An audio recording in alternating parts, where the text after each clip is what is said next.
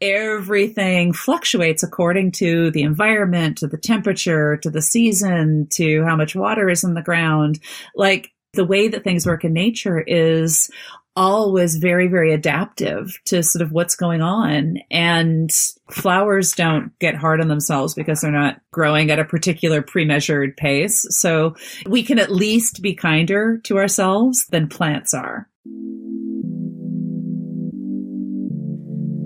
In Your Element is a teen hosted podcast covering conversations with our allies. I'm your host, Abby Jones, and I get to chat with some of the most inspiring people.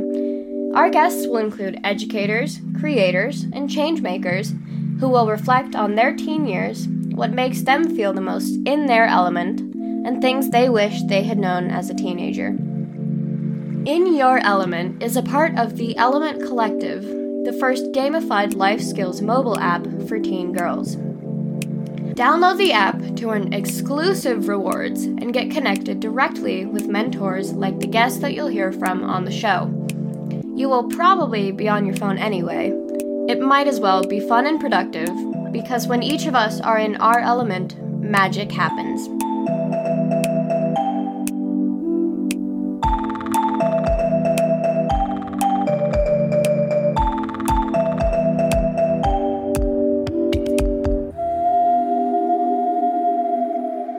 Thank you so much for coming to talk to me today. I really appreciate it. Yeah, I'm really excited for the conversation. Yeah.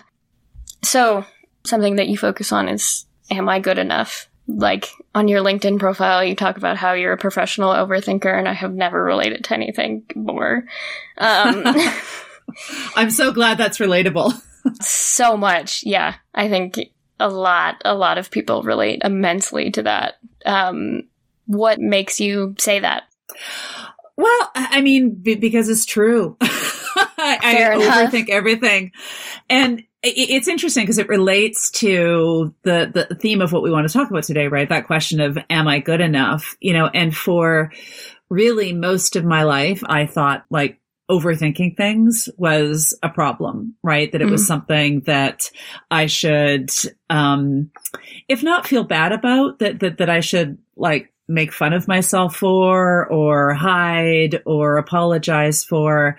And then I realized, you know, this is part of the magic of what makes me who I am. I, I, really like using my mind. I like being in my mind. And too often girls and women are discouraged from seeing themselves as, as people that can do that and have that be not only okay, but a kind of awesome thing. So I hit a point actually just earlier this year where I thought, you know what? The best way I can describe you know what i'm sort of most proud of being able to do it's it's overthinking i can overthink literally anything that exactly. you throw at me.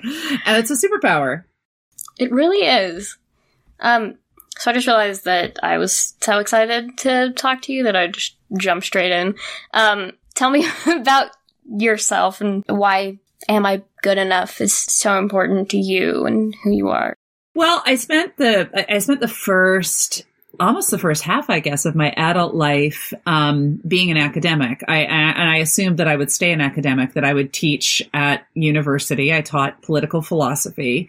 Um, I loved I loved living in a world of books and studies and lectures. And this is not something that my daughter can deeply relate to, but I, I loved school. I, I, I really really loved studying, and I studied what I thought was a really really interesting area. What I what I studied was is how the stories that we tell about girls and women shape how we think about girls and women. And so I looked how we do that in how we how we used to do that in fairy tales and folklore and mythology, but also in more mainstream storytelling. So I spent a long time thinking about why it is that girls and women and anybody who identifies on a spectrum of femaleness or femininity is likely to not think of themselves as having the capacity to be extraordinary or to do great things.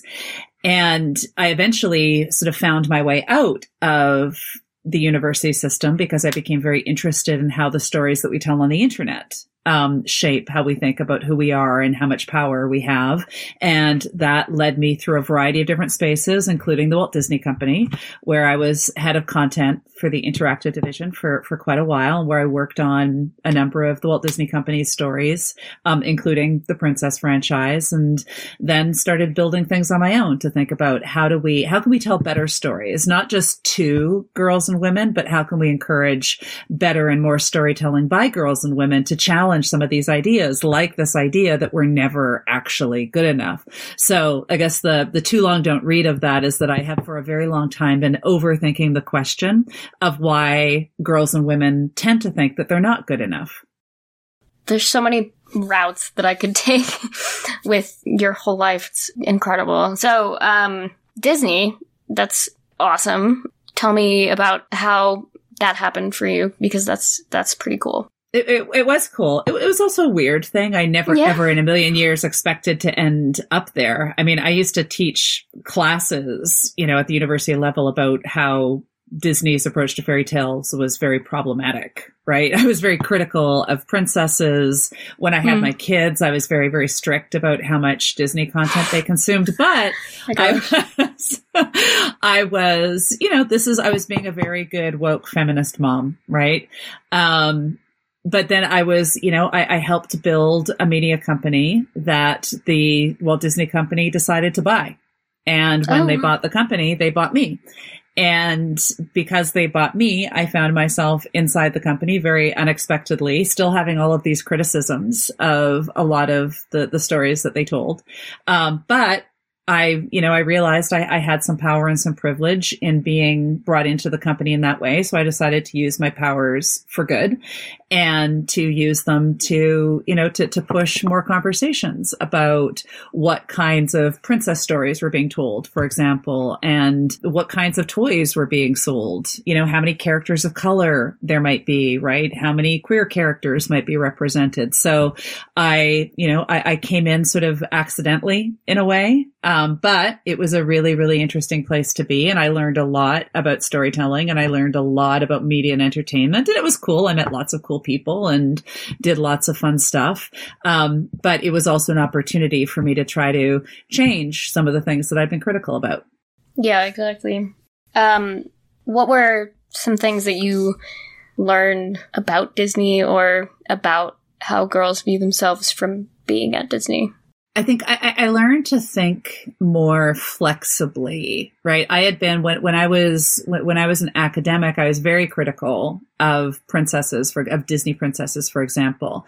Um, but once I was inside the company and once I was spending more time talking with families and with kids and with girls about princesses, it became clear that there was that, that, that there was a lot that, that was good about princesses. And what I didn't want to do was to um, to push the idea of princesses being problematic because they're too pretty and too focused on love and that sort of thing.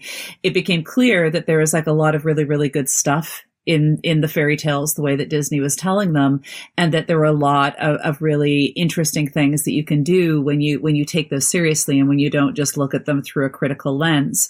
The other thing I learned and this was something that that I took with me when I left the company was just how important it is to listen to the people who are consuming the stories, you know, with Disney fairy tales, it's it's kids and families, right? With stories for and by girls, it's it, it's girls, and you know you, you, may be able to appreciate this in your relationship with adults, but sometimes, many times, most often, adults don't get why kids or girls or anybody yeah. might like certain things, right? Yep. So I had to learn to um, be much more open minded than I was, you know, and to let girls speak for themselves about what they liked and not to have my own ideas about what's good for girls, right? To have it be more about what, what do girls think is good for girls? What do girls want to be good for girls? What, what stories would girls tell if they could tell them themselves and didn't have to rely on adults telling them for them?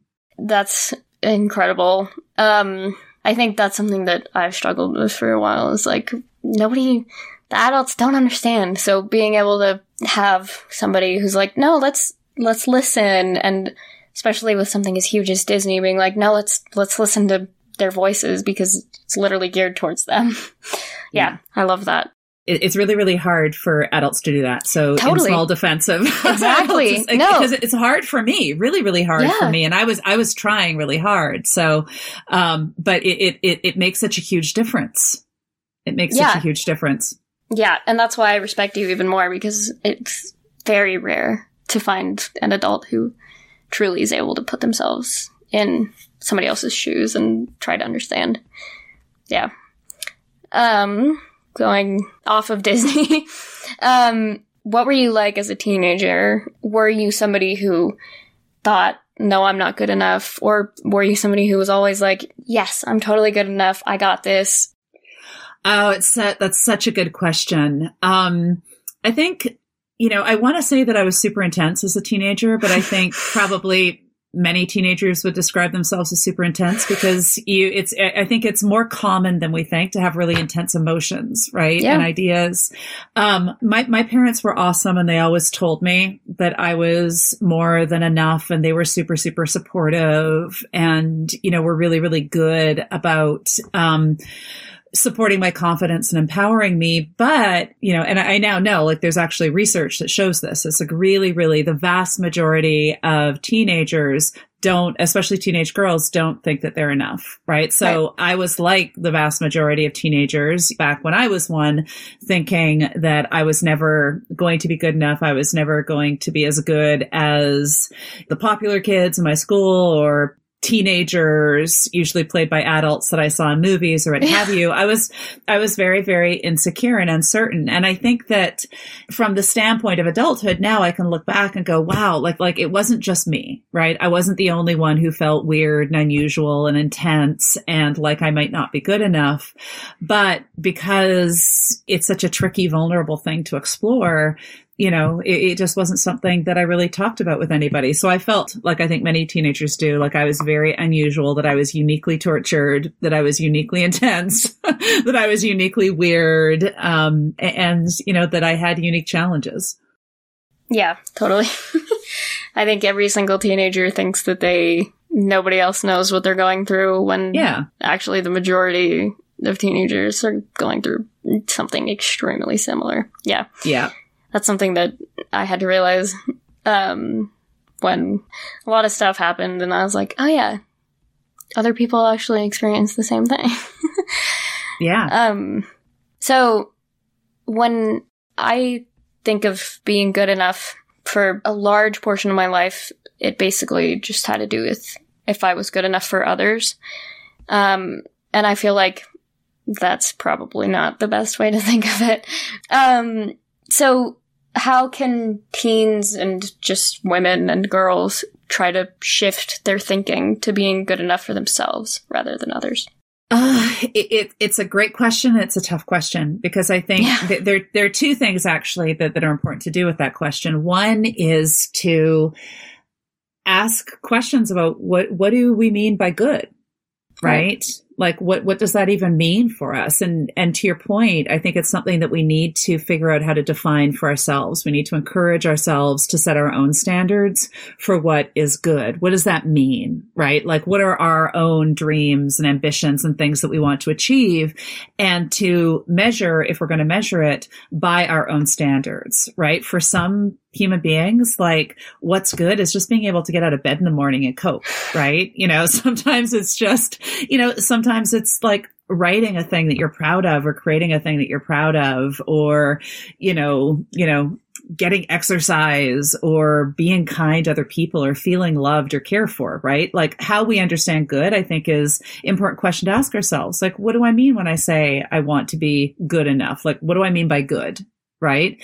And then the second part of that question is what's enough? And for who, right? You're saying it exactly right. the right way. It's like, what is enough mean? Like there's a suggestion there that there's some there's some measure there's that some we have bar, to hit. Right? Yeah, that there, that there's some bar, and whether that bar is for ourselves or for others. In the first case, you're absolutely right that what enough means for others should be something that we're doing our very very best to have some distance from. It doesn't mean it ever goes away entirely Right. right. There's, there are always people measuring us and judging us, but we have to not let that be the most important consideration. And then we have to ask ourselves, like, well, what does enough mean for me? right? Because when we ask, you know, as, as we were saying, you know, earlier in the conversation, that we often give each other a lot of space to take risks and to fail and to screw up and to, you know, to, to just be human. And we need to give that to ourselves, right? Yeah. You know, and, and, and, and be aware too that that can change on any given day. Like today, right? Today is like this slow, weird, cloudy day. You know, my son was sick for over a week. And so it feels mm-hmm. like what is enough for me today is just to like brush my hair. Yep. Totally. Make it on time to this podcast, drink a lot of water, answer some emails, and be like, you know what? That's enough for today, right? Like I can be happy with that for myself. And who cares what anyone else thinks? Yeah. It's really difficult for people. They think that you know, the expectation stays the same every day for them. But no, it's okay if one day you're like, I can't do as much today. Knowing yeah. that it's okay that you're not in the right mental space to to do what you did yesterday. That's exactly right. Yeah yeah, that's something that I've struggled with. Yeah, I mean, I would I would say too. Sorry to interrupt you. Is that it's no, not no, just no. okay? Like it's like it's natural. Like there's nothing in nature that grows according to a fixed schedule. Exactly. It's not like flowers grow like one exact inch every single day, right? It's like everything fluctuates according to the environment, to the temperature, to the season, to how much water is in the ground. The way that things work in nature is all was very, very adaptive to sort of what's right. going on. And flowers don't get hard on themselves because they're not, you know, growing at a particular pre-measured pace. So we can at least be kinder to ourselves than, than plants are. I love that. That's such a good life motto. Be nicer to yourself than plants. Yeah. Be at that. least, be at least as nice to yourself as a plant is to itself. That's perfect. I'm gonna start living by that. yeah. Um, so if you could go back and talk to your teenage self, what would you say? Would you say be as hard on yourself as a plant would be, or what advice would you give? Yeah, I think that the two things that I would go back to say, well, one would be to to not be as hard on myself as yeah. I was. I would say I, I, didn't go by Catherine then. I went by Kathy. So, be Kathy, you know, you're just being way, way, way too hard on yourself, and you don't need to be. Right. And she would probably roll her eyes at me because that's what grown ups always say. Right. Yep. But the, I, what I would want her to know is that when she gets into her advanced adulthood, she's going to become aware of how really absolutely awesome she was and is. And her perspective is going to change.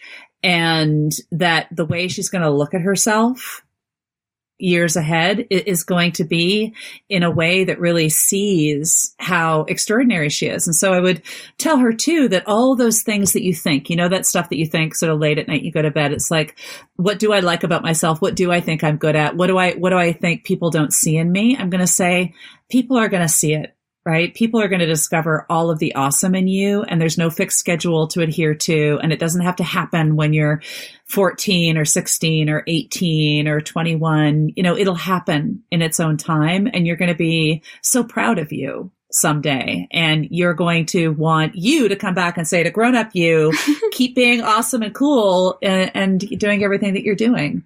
So yeah it would be I, I, guess it's a combination of what you suggested of saying like chill out like don't be so hard on yourself and also like really know that, that that you're already awesome and it's not something that's just over the hill over there as a possibility. It's already there. You give very good advice man I'm glad. I, I, I am glad to hear that. Yeah. Um, I have one last question for you. Where can everybody else find more of you and all of your awesome work? Uh, well, you know, I'm, I'm in most of the usual social spaces. You know, my, my handle on Twitter and Instagram is at her bad mother. So got the mother identity fully in there. You know, if you if you Google my name, I'll come up. I have a book that you can find on Amazon called The Feminine Revolution. Um, but yeah, people can find me there. Awesome. Thank you so much for talking to me.